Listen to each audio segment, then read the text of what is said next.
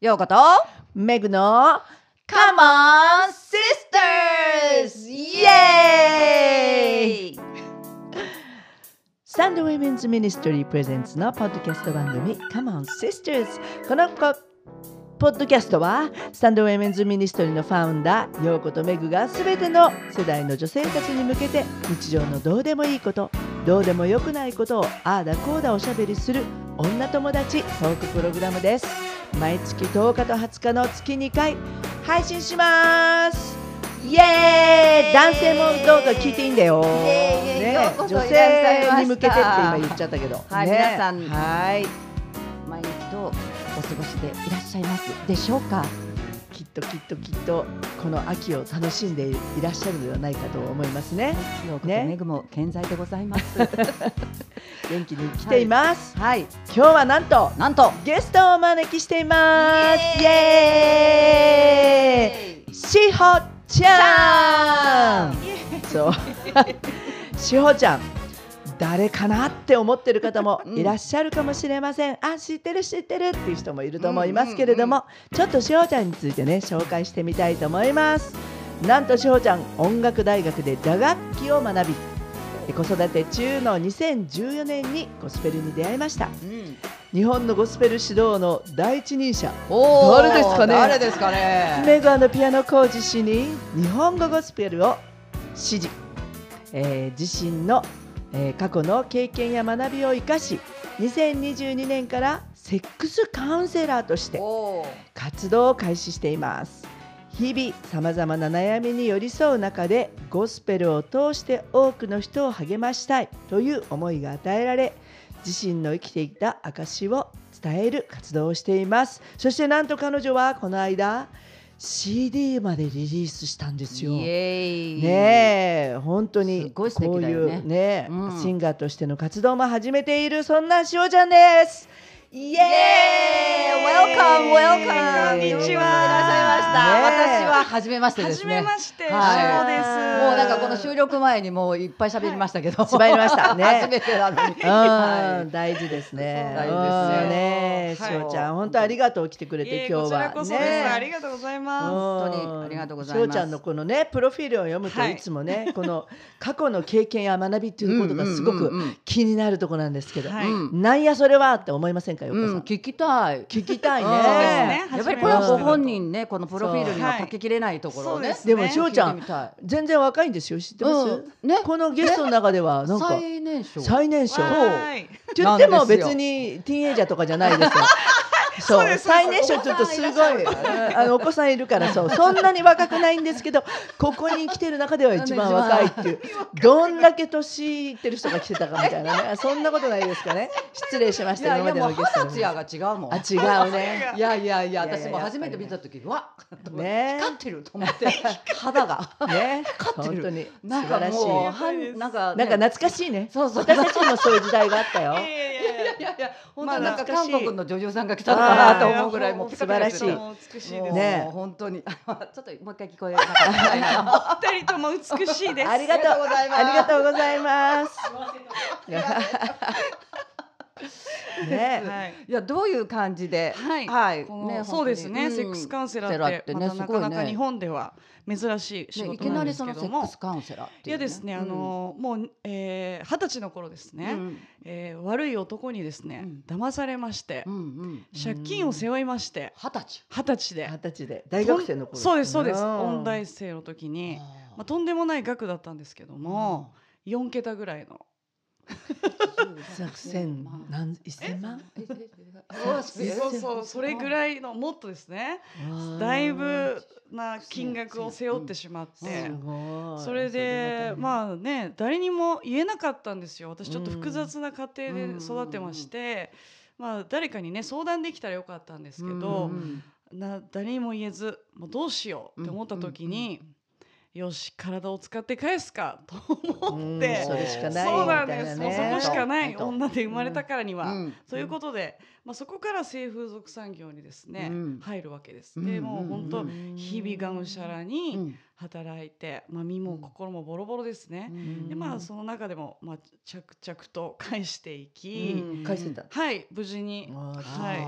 まあ、もちろんあのいろんなねこううサポートしてくれる人もいたりとかですね、ん。まあ、本当にたたくさんの人に助けられて、うん。まあ、無事に返して。で夫と出会ってですね、うん。で何歳ぐらいそれがもう26かな、うん。はい。うん。だからまあ6年ぐらいで返せた感じなんですけど、うん。で26の時に出会ってう、ん。で結婚して、うん。まあえー妊娠出産してう、ん。で私ナチュラルなあの妊娠子育てとかしてたので、うん。3歳までずっと母乳を与えてたんですね。でもう完全母乳だったんで、うんナナチュラルなっていうのはそのナチュラルなうん、おまあお産。お産。うん。あうん。とか助産院でうんずっとあのケアしてもらいつうん。つ、まあ、産後もうん助産院でこう、うん。あのねメンテナンスしながら、うん。みたいなことをずっとしていて、うん。で3歳まであの母乳だったんで、まあ、それも原因で、セックスレスというのをそこで味わったわけですよ。うん。で、まあ、私がそのもうずっと長年その性とね、うん。あの密接した生き方をしてて、自分がセックスレスになるなんて、うん。もう想像もしてなかったわけですよね。うん。でそれがとてつもないショックで、うん。でストレスそうです。でもうその頃にはでも自分の感情っていうものを、まあ、相手に伝えられるようになっていたので、まあ、夫にねいろんなことを伝えたり、うん。まあ、伝え合ったりしてたんですけど、なかなかこう話して済む問題でもないわけですね。うん解決する問題ではなくて、でまあそうこうしてる間に私もあの外に出るようになってそれこそゴスペルに出会ったりとかして、うんあの外にねこう目を向けるようになった時に、うんなんかこうそもそもうん。セックスレスって何ぞやって思って、うんで一応その概念としてはですね一月にまあ1回、まあ、夫婦関係がないとうん。セックスレスですっていうふうに、んだ。言われてしまうんですよ。うん。でその時にいやそもそもじゃあね70歳ね、うん。ぐらいのうん仲いいご夫婦とうか、ん。例えばもうちょっと若いね、うん。カップルとかね、うん。いろんな事情があるわけじゃないですか。うん。でそれ一括りにしてるけれども、うん。なんかちょっとそれって違うんじゃないかなって思って、で最近それこそあのセックス DV なんていう言葉もありますけども、うんやっぱ支配下の中でうんセックスをしなければならない状況にある、あのそれは男女どちらもね、うんあれですけども、そういう場場合もあったりして、うん。してるから幸せしてないから不幸せじゃないなって思って。うんでなんかなかなかでもそういうことってうん。伝えてくれる人もいないし、うん。あのどうしてもこう白か黒かじゃないですか、中って。うんでもそうやってこうグレーをまあねうん。寛容で伝えてくれる人ってなかなかいないなって思って、うん。で私はそのね性風俗産業でずっとその性と隣り合わせで生きてきてで自分ももう精神的にボロボロで、あのーうん。それを癒して自分への来た中で、うん。これは私が発信するしかないわ。と思って、そうです。ね、うん。まあ、発信するからには、うん。もう名前と顔も出してやろうと思って、でも夫にちょっとこういう仕事をしようと思うんだけど、うん。みたいな。そしたら「おいいんじゃない?」みたいな。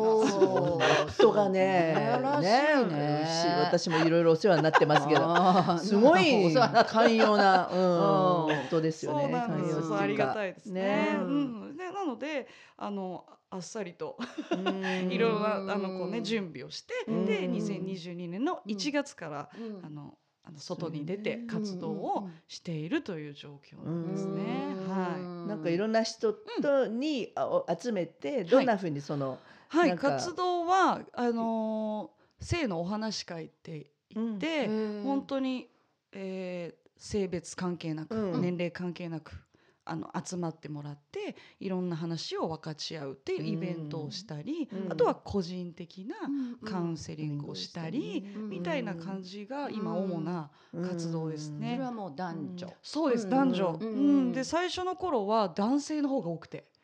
91ぐらいで。あの男性の方が多かったんですよ。で。うんなあの、うん。男性の方が意外と日本の場合はうん。真摯にうん。性に向き合っていて、うん。それをまあそういう場に来てもうん。話せるというか、人が多かった。で女性の方が意外と、うん。あのこう引いて見てる人の方が多くて、うん。で1年ぐらい経ってからですかねイベント。うん。あのきっと状況を女の人は見てたと思います、うん。私の SNS とかで、うん。この人なんだろう。ああであこういううか人が言ってるんだ。あこういう感想あるんだ。ちょっと安全そうということで、うん。最近は女性も多くなってきてうん。半々だったりうん。あの女性の方が多い場合もあったり、うん。そうなんですよね。うん男性こそなんかそういうことって言い言いあ奥さんとか絶対言えないでしょ？そうそうなんですよ。そんな感じがする、うん。ん。そうだよね。うん。そうね本当にまさにそうで、うん。あの誰にも言えないから、うん。あの初めて話しますみたいなうん。男性が多いです、うん個人の方も多いですね。そのアピールしてその人たちが来るようになるそのアピールはどういうふうにしてあのその人たちが来るあつうんあの SNS で告知 SNS しでて、うんはい。だけで。はい、なのでもううん。全く私と会ったことがないうん。人とかもあの多いですし、あとは一回来てあの楽しいからあのうん。リピートしてくれて、うん。もう毎回必ず来てくれる方とうん。か。あじゃあもう定期的に？そうです定期的にやっていて。で、まあ、こんな感じなんでもう大爆笑の回なんですよ。はい、なんうん。かその重い感じじゃなくて、うん。うん。あの、いろやっぱ吐き出すことが大事ねなんで、そう思う。だからなんかそういうのが悩みになっちゃったりとかっていうよりは、うん。もう解決ってそんなの難しい、うん。うん。難しいっていうかないっていうかね、でも話せたらきっとそういう場所がねそうなんです。必要なんだよね。はい、本当に、そうね。うん、話すことが大事なので、うん。で私もあの完全100%自己開示してるんで、うん。もう恥ずかしいこと、うん。あんなことやこんなことも あの話せるそこがね、うん。すごいよね。すごいよね。なかなかね。うん。うん。うんうん。それがこの人のパワーだなってよく思いますね。もうちょっと。恥じらいを持った方が良い場合もあるんですけれどもいやいやいやいやすべてのことが益となるというなんか有名な言葉がありますけどすけれどもね。ね、そうやってんそういう不正付属のねところにいいたことも、なんかも。用いられるというかね、ううん。んそういうパワーになるっていうのは。そうね時を経てね。ね。まあ、日本はやっぱり難しいよね。そうなんです。うん本当に難しい日本は本当に自分だってそれ言えって言われたらうん。難しい、うん。うん。本当そう思うわ。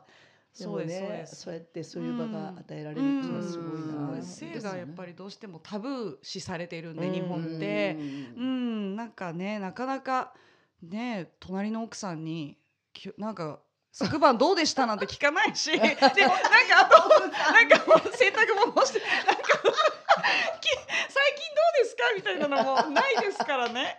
でそれでなんかこう私みたいな人が隣でね急に喋られても普通引いちゃうから みたいな、ねなんかねそういう、うん。よくでも外国のドラマには出てくるよね。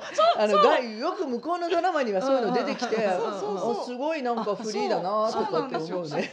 カウンセラーも割と主流な仕事なんでアメリカとかだと、あまあそうだね。そうね。うんうんそうそうそう。そうだよね日本ってやっぱり。なんか日本ってやっぱり隠す文化ってそうですそうです。ねうん。恥じらいを、ね大事にうんある意味大事にするみたいな、だからねやっぱでもそういいう場所をねうん。を提提供する。うん。うん。やっぱりそこにみんなが集まれるっていうのは、うん。でも翔ちゃん自身もねいろいろほらやっぱりうん。ある時期はうん。そのうつっていうそうかね本当に精大変で。ね。もう精神病というか、まあうん本当にいろいろあの病名は多分ついていて私はあんまり見てないんですけど、うん。そのお医者さんとかもそうですそうです。もうそれは何セックスレスになってから？あもう全然前です、うん、もうその性風俗産業でうん。働くようになって、まあ、その前からあの私はあのアダルト・チルドレンといって、まあ、あうん。の機能不全家族うん。の中で育ってきたので、うん。まあ、ずーっと生きづらさをうん。小さい頃から感じてたんですよね。うん。でもなんかじで自分でできることが唯一、まあ、好きだったことというか音楽だったんで、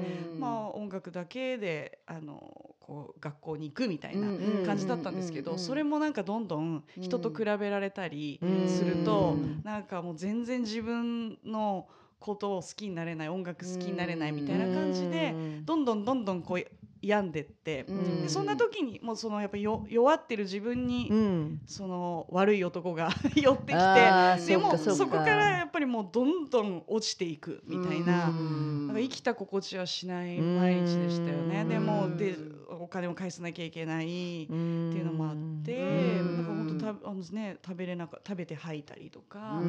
もうリストカットしたりとか、うん。もうあの薬いっぱいね飲んじゃってとか、うん。もうとにかく。で夫と出会ってからも結婚してからも結構大変で、本当に大変でした。うん。そうだよね。うん加えに来た時ねその時ゴスペルに出会ってもね。うん。それは何コンサートに行ってゴスペルに出会ったあえっとねの？じゃなくてなんかワークショップそう娘出産して、うん。えー、1歳半ぐらいだったんですけど、うんあの家にチラシが入ったんですよ。もうほんとちょうどだから、えー、9年前のクリスマスにうんチラシが入って、ええ。なんぞやと思って、うん。だなんかそうゴスペル歌いませんかかであーなんか歌ったことない人そうそうプレミアホールっていうねうん。あそこでやった時あの横ね浜のホールで,、で一緒にステージに出ませんかみたいな。で私はまああのいろいろ活動音楽活動もね、そのあのやってたこともあったのであ最近スポットライト浴びてないと思って。で なんかそのそのその時の感じね。会場を見たらなんかそのえっ、となんていうんですかコンサートホールっていうよりは割とクラブっぽいそうそうそうそう。うんあの素敵なねセンター北にねプレミアホールっていうねうんホールがあってね。うんうんそうそう。なんですよ。それでイベントホールみたいなねうんあのあ。なんかちょっと楽しそうでも私音楽大学でもあの歌は全くやったことなかったんで、まあ大丈夫かなと思いつつ、うんうんで連絡してでこういるし娘も。で抱っこして、ね。そうです、ん。あのやっぱ母乳だったんでそんなにこう話すってことができなくてで抱っこして歌えますかみたいな連絡をしたら「うんいやもう大歓迎です」ってうん言ってくれて、で初めての練習に行って、でもうその時の衝撃たるや、うんもう今はもう覚えもうあの時のことは今でもねもうすぐ思い出しますけど、うんもう日本語のゴスペルの、うん。もうシャワーを、ね。言葉が入ってくるね。うん。うわーって浴びてうわなんだこれみたいな、もうなんかメグさんも何この人アメリカ人みたいな。メグって言ってるしみたいな。どっちかなみたいな。顔もそんなんだしみたいなね。そうそうそう。そうね。なんかすっごい感動して、うん。まあ淡々とねこう歌ねこう、うん。あ楽譜ないんだとか、うん。なんかね。耳で聞いてやるんだとか、なんか弾いてくんないんだとか、とにかくびっくりして、うん。でもあでもあの私目が悪いから楽譜を読むのあんまり好きじゃないんですよ。であ楽譜ないの？私にはすごいいいかもと思って。うん、でなんか子供もね娘も抱っこされながら、ねうん。眠りについて、うん。あなんかすごいなと思って、うんでそうですね。それで最後にね、あのう歌歌う曲に、うん。の言葉にも本当に涙が止まらなくなってなんだっけ「愛する君へ」ああそっか。うん。ねあのうん。まあ、神様はずっとあなたのことを見てたし、泣いてたことも知ってるんだよって、うん。全部知ってるよって、ううん。ああのあなたは特別なんだよっていう歌詞がもう突き刺さって、もうもう涙が止まらない、もう。うん。で、うん、それであもうゴスペルやろうと思って、うん。であの迎えに来てくれた夫の車に乗って、もう私ゴスペルやるって言って。でじゃああの送り迎えもしてあげるか、あうん。とその時やっぱりあんまりこう電車に乗るとか、うん。やっぱ人と、うん。まあ、コミュニケーションを取るっていうのまだ全然そんなに得意じゃなくて、うん。で送り迎えするからいいよって言ってくれて、ん。そこからもう休まずねあの、うん来てた。ね。通ってね。うん。日曜日にね。それがうん。2000 2014 4年。年。うん。うん。そうそうですね。ね。そこからそうそこからどんどんまたハマってって、うん。うん。今度は歌う人になって。そう。ねいやまさかですけどね。それはもう全くあの想像もしていなかったですけども、うん。はい、その歌うっていうことはどう発見はどうだった？今まで楽器でしょ？あそうなんです。もううん。体うん。が楽器になるうん。んだと思って、うんうわすごい。あと持ち運びしなくていいんだみたいな。めっちゃ重いんですよ、ね。打楽器って。ね。もうそのマリンバですらもうそうだしまか。あねドラムがね例えば現地にあるとかいうドラマーさんだったらね別にあれですけど、クラシックよりだとマリンバとかそういうのになると、うんもう重いんですよいちいち。でそそういう悩み？私、うんあのそうだね。スチールパンっていう楽器をやってたんですよトリニダード・トバコのドラム缶の楽器、あれも重いんですよ重い。25キロぐらい。でいつもガラガラガラガラっていうのでやっててそれがずっとこうそういう思い出があったからもうなんか何の準備もいらない。行って歌うだけ。一つで。で片付けもしなくていい 確かにね。それそうは。なんかそこでもなんか、感動歌歌ってこんなになんか身軽なんだと思って、で もなんかそう自分のやっぱ体が楽器になるっていうのが、うん。その思いとかがそのまんま出る。だから、うん。なんかこう心がこうねこうやっぱモヤモヤしてる時は、うん。なんかモヤモヤ、やっぱりはっきり声が出なかったりとか。やねすごい元気な時はなんかねすごいとんでもなく声が出たりとか、すごいリアリティがある、うんううんんなーって思いましたね歌ねすごいよね。でも CD までそリリースすることになっちゃったっていうね。うんすごい本当びっくりするわ。まさか本当にびっくり。みんな自分が一番びっくり。みんなびっくりねこの歩みをねそうこう見てるとねそうなんですよ。あね聞いてると。のまあその過程は私は見てるんだけど、うんうん。ねそのなんかいろいろほら活動、はいはい。カウンセラーとしての活動をし始めた時に、はいうんたまたまほらカラオケでなんか歌ったら、そう。そう。なんだ。あもうその時のセミナーみたいなのうん。をね、そうそうそう。そのですねなんえーとまあその活動セックスカウンセラーとして活動する中で、まあ、割といろんな著名な方とか、まあ、文化人とかと出会うきっかけになって、うんうん。でたまたまみんなでカラオケに行こうって、私うん。カラオケとか得意じゃないんで、あの耳が痛くなるから。でももうなんかねひ一曲ぐらい歌わないとなんか場がみたいなとかあ。るじゃないですか。場が持たないみたいな。で一曲歌った時に「うん。うわなんかう歌やってるの?」みたいな「いやゴスペルやってて」うんうんでほらあのカラオケボックスにあるタンバリンとかあるうんとまたタンバリンもやるじゃないですか。なんかタンバリンもやってんのみたいな。出てくる。出てくる。あそこパーカッションいっぱいあるもんね。マラカスとかね。いや役に立つね。音楽大学だ楽器か。役に立つ。なんかそれでうんなんかこう趣味でバンドやってる人がいてみんなでできたらいいねみたいなのがきっかけで、えー、と2年前かな。2年前の夏に、いや違う2年前じゃない1年前の夏ぐらいにうん。うん。1年前の夏ぐらいにあの、まあ、ライブハウス借りて、まあ、なんかみんなでねやるってなって、うんで全然なんかゴスペルじゃない曲とかを歌ったりしたんですけど、うん。でその時にあの聞いてくれてたお客さんが「あのいやなんかちゃんと歌った方がいいよ」ってこういうなんかなんていうのあのなんかこうてなんなんていうの？こう、うんお遊びっぽい、うん楽しいなんか楽しいくてね。うんバンド、なんか、うん。じゃなくてね。あなたちゃんと歌った方がいいよって。でなんかうんゴスペルやってるっていうのは聞いてたけど、うん。いやまさかなんかこんななんか割とちゃんと歌える人だったんだねみたいな。なんかね。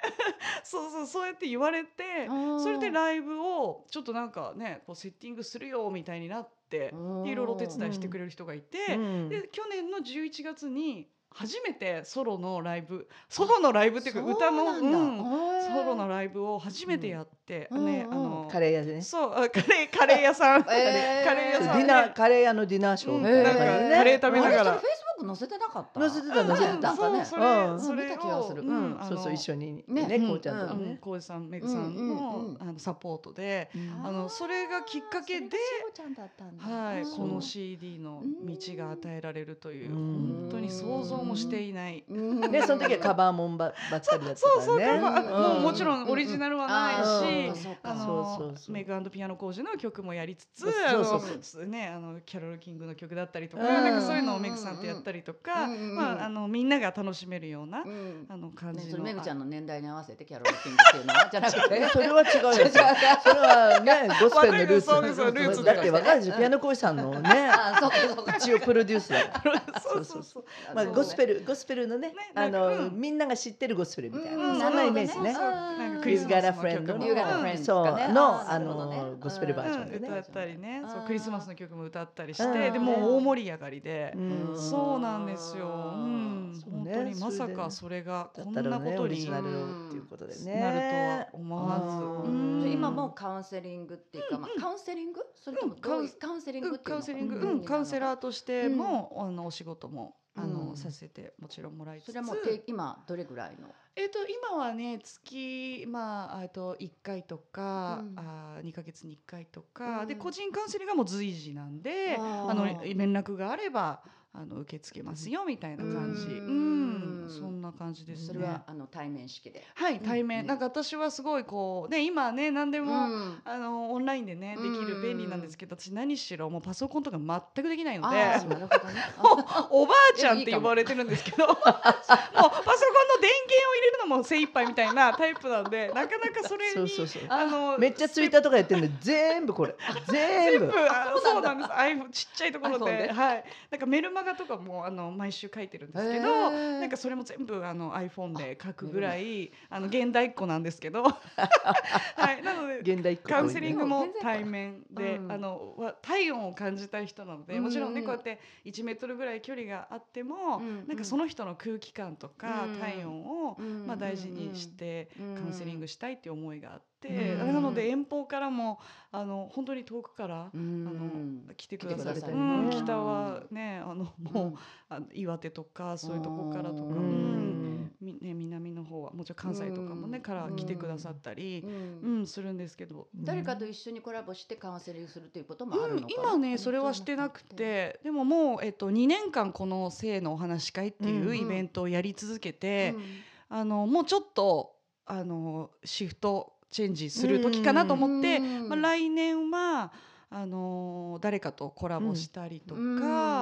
あともうちょっと地方の方に私自身があ行くとかあ。なんかいろいろ考えてます。でうん。最近その女性限定のイベントもすごい好評なので、うん。やっぱ男性がいると話せないことってあるんですよ。なんか生々しすぎて、あのオープンとはいえども、うん。ちょっとなんか、うんうん。っていうのがあるんで、そういう時すごいやっぱ女性だけってすごいですよね。うんもう何でも口から出ちゃう。そうね出ちゃうね。はい、ねなので、うん。そういうところであの、うん。女性だけの会もすごく人気なので、うん。まあ、来年はちょっとそっちもメインにやりつつ、ね。やろうかなって感じですね。やっぱりそういうなんか共感ねしてくれる？とかうんね、やっぱり女性たちで、うんまあそうかもしれないけど、うん。それって本当に大切だなって思いますよね。うん。やっぱり一人で悩んだりしてないで、本当にいろんな人たちとね、うん触れ合ったりしながらね、ねそうです。うん。本当に素晴らいしい活動してますけど、この CD のうん。見てジャケット、すっごい素敵だよね。すっごい女性らしい。これをこれねどなたが？10歳の娘が書きました。そうなんです。その、すごいね。お私の歌を聴きながら、そう。えっとイメージして。もうね、私ももういろんな人をね、かいあのいスタンプも作ってる。そうなんです。カンコンカンコンって言うんだけど、もうね、もう本当に天才的。おすあのごい。ねすっ私もよく書いてもらうんだけど、うんうかね、うんうん。いつもね、クワイアに来るでしょ？うあのクワイアに、そうそんう、クワイアに遊びに来ると、そうするとね、こあのホワイトボードに。全員の似顔絵描くの。すごいで、ね本当その特徴。素晴らしいギフトではありませんか？うんそう、すごいのよ。で、なんかね、目見て、それをであそう描けるんだって。そうそう。だからこうやって写してんじゃなくて、目の中に才も、能だね。そう。脳になんかある。それでもう色とか全部ね決めて。これがもう彼女にの目に映ったママなのそうなんねですよ。そうなんか愛が溢れる。いやすね。ごい素うん。敵この絵を見ただけでね、うん。涙流してくれる方もいいやいやいやうん。本当にそうだよねいやーそうで裏もすごいんだよね。の写真が夫が撮影してくれた奇跡の一枚でございます。奇跡の一枚。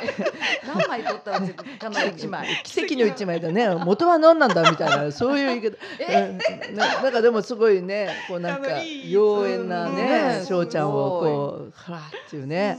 すごいそうそう娘から見たママのねねと夫との写夫から真見たね写真。すごいね。だからもう家族のいねやもう本当になんか私もよく話聞くけどね、うん。彼女とそのね結婚の出会い、まあ、子供との出会いもね、うん。それがうん。すごく、うん。まあ、ハッピーでもあったけど、うん。そこからまたね、うん。いろんな意味でゴスペルを歌ったり、いろんな人の出会いを泣かれながら、本当に進んでる、ううん。んまた自分もいただいたものをみんなにね、そうですね。あの与えてよっていうシェアしてね。なんかそういう活動もしてるなと思ってね、うん。本当に感心しますわ。素晴らしい出ですわせる場所をねね。本当にこう提供して。うんねライブはい。も、そうです。うん。11月12日の。ああ2日後。2日後。おかごです皆様。みねえ。ー午後2時から。午後2時からです。新宿の新宿の。えージャズクラブサムデーというところサムデで。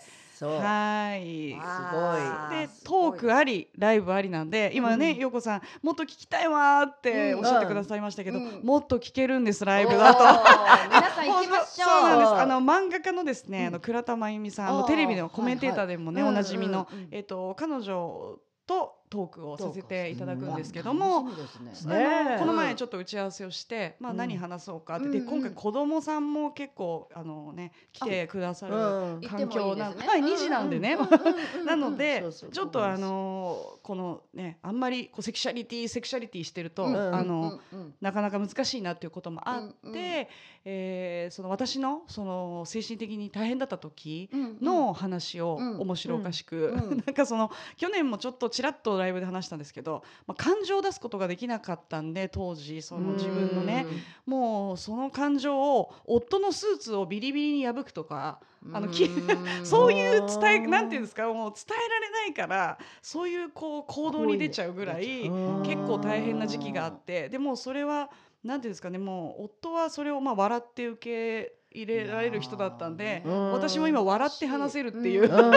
でもこううん。なんかうん笑って話せるからみんなもななんか聞けるっていうことがあるんで、うん。まあ、ライブではそんな昔の、うん。ね、大変だった時の話をしつつ、なんかあとそのカウンセラー的に、あまあ、うん。感情の話とかうん。をして、あのゴスペルライブにつなげていくっていう感じなので、うん。ぜひねあの今ね。軽くなりますね、そのライブはね。すごいね。軽くない本当にね。うん。喜んでね。喜んで、本当に元気になれるライブだと思いますので、うん。ぜひたくさんの人に来ていただきたいです。今ね2日後なんで、うん。どれぐらいそうです席があるか。もうそこにねバンドが。そうですねめぐちゃんもね出演はい。私も入ってね。ね。あとしおちゃんが今ねディレクターになったね、うん。クワイヤーもあるし、そううん、クワイヤのみんなも。どこでやってるんですか？えっと横浜でやっております。そうなんですね。昼と夜と、はい、そう。そうなんですよ。あ二部制。に、あ違う違う違うそれクワイヤーのあクワイヤーのあ時間が昼も夜昼も、昼一回昼の夜一回。部と夜の部とうんやってる。あであのリハーサルですね。そうですそうそうわあ楽しみですね。ね。はい。心軽くなりたい人ははい行きましょう。ぜひぜひ。なりたいっていうかなりに行きましょう。はい、お願いします。いやはい。ということで今日はぜひね、はい。この CD から。はい。はい。何はい。をかけていただけますか、はい。えーとこのタイトルにもなっております、うん。花を、えーお届けしたいと思います。どんな内容でしたっけ？これはですね、あのーそうですね、本当に私今ねこうやっていろいろ喋ってますけども、本当にすべてのねことにはもう時があって。うん。ね、もうそんな過去も、ね、性風俗で働いてた過去もうん。こんな風に誰かの励ましになる時が来るということで、もうその思いを、まあ、カウンセラーとしてカウンセリングではなかなか伝えきれない思いを、まあ、歌詞にさせていただきました。うん。うん。あの本当にいろんなことあるけど、うん、大丈夫だよって、うん自然もね自然の中で守られてるし、愛の中で守られてるよ、うん。で、まあ、私はそのことを歌い続けたいっていう、うん。あの思いが書かれたうん。歌でござまいます。たそのメロディーとねそのはい歌詞がね歌詞が入るとねまたこう人々の心にねすはい。ごくこうオープンに入っていきやすすいもんね。ね。はい。音楽ってね、やっぱりうん本当にそういう心を動かす。でこのプロデューサーのピアノ浩二さんがうん。本当に素晴らしいあの曲をつけてくださって、うんあのみんなあのすごくたくさん感想をね、うんいただくんですけど、皆さんあのこう癒されたとか、うん当に涙が止まらなかったとか、うんなんか今ねこう自分に置かれてる状況が、うん。あのあこういう感情だったんだなってことを思い返す方もねいたりして。ううんん、あの本当に壮大な曲になっておりますので、うん。ライブではこれはい、このアもちろんでございます。うん。はい、このアルバム3曲入ってるんですけども、うん。アルバムからももちろん3曲歌わせていただきます。うんはい、楽しみです素晴らしいですね。はい。楽しみですね。ね。はい。ね次回の配信は、うんですね。はい。11月20日月曜日の正午頃です。はい。えー、スムーディースムーディースムージーはえっと飲むものです。うん。 Spotify、うんそうですねそうだね Spotify、うんそうだね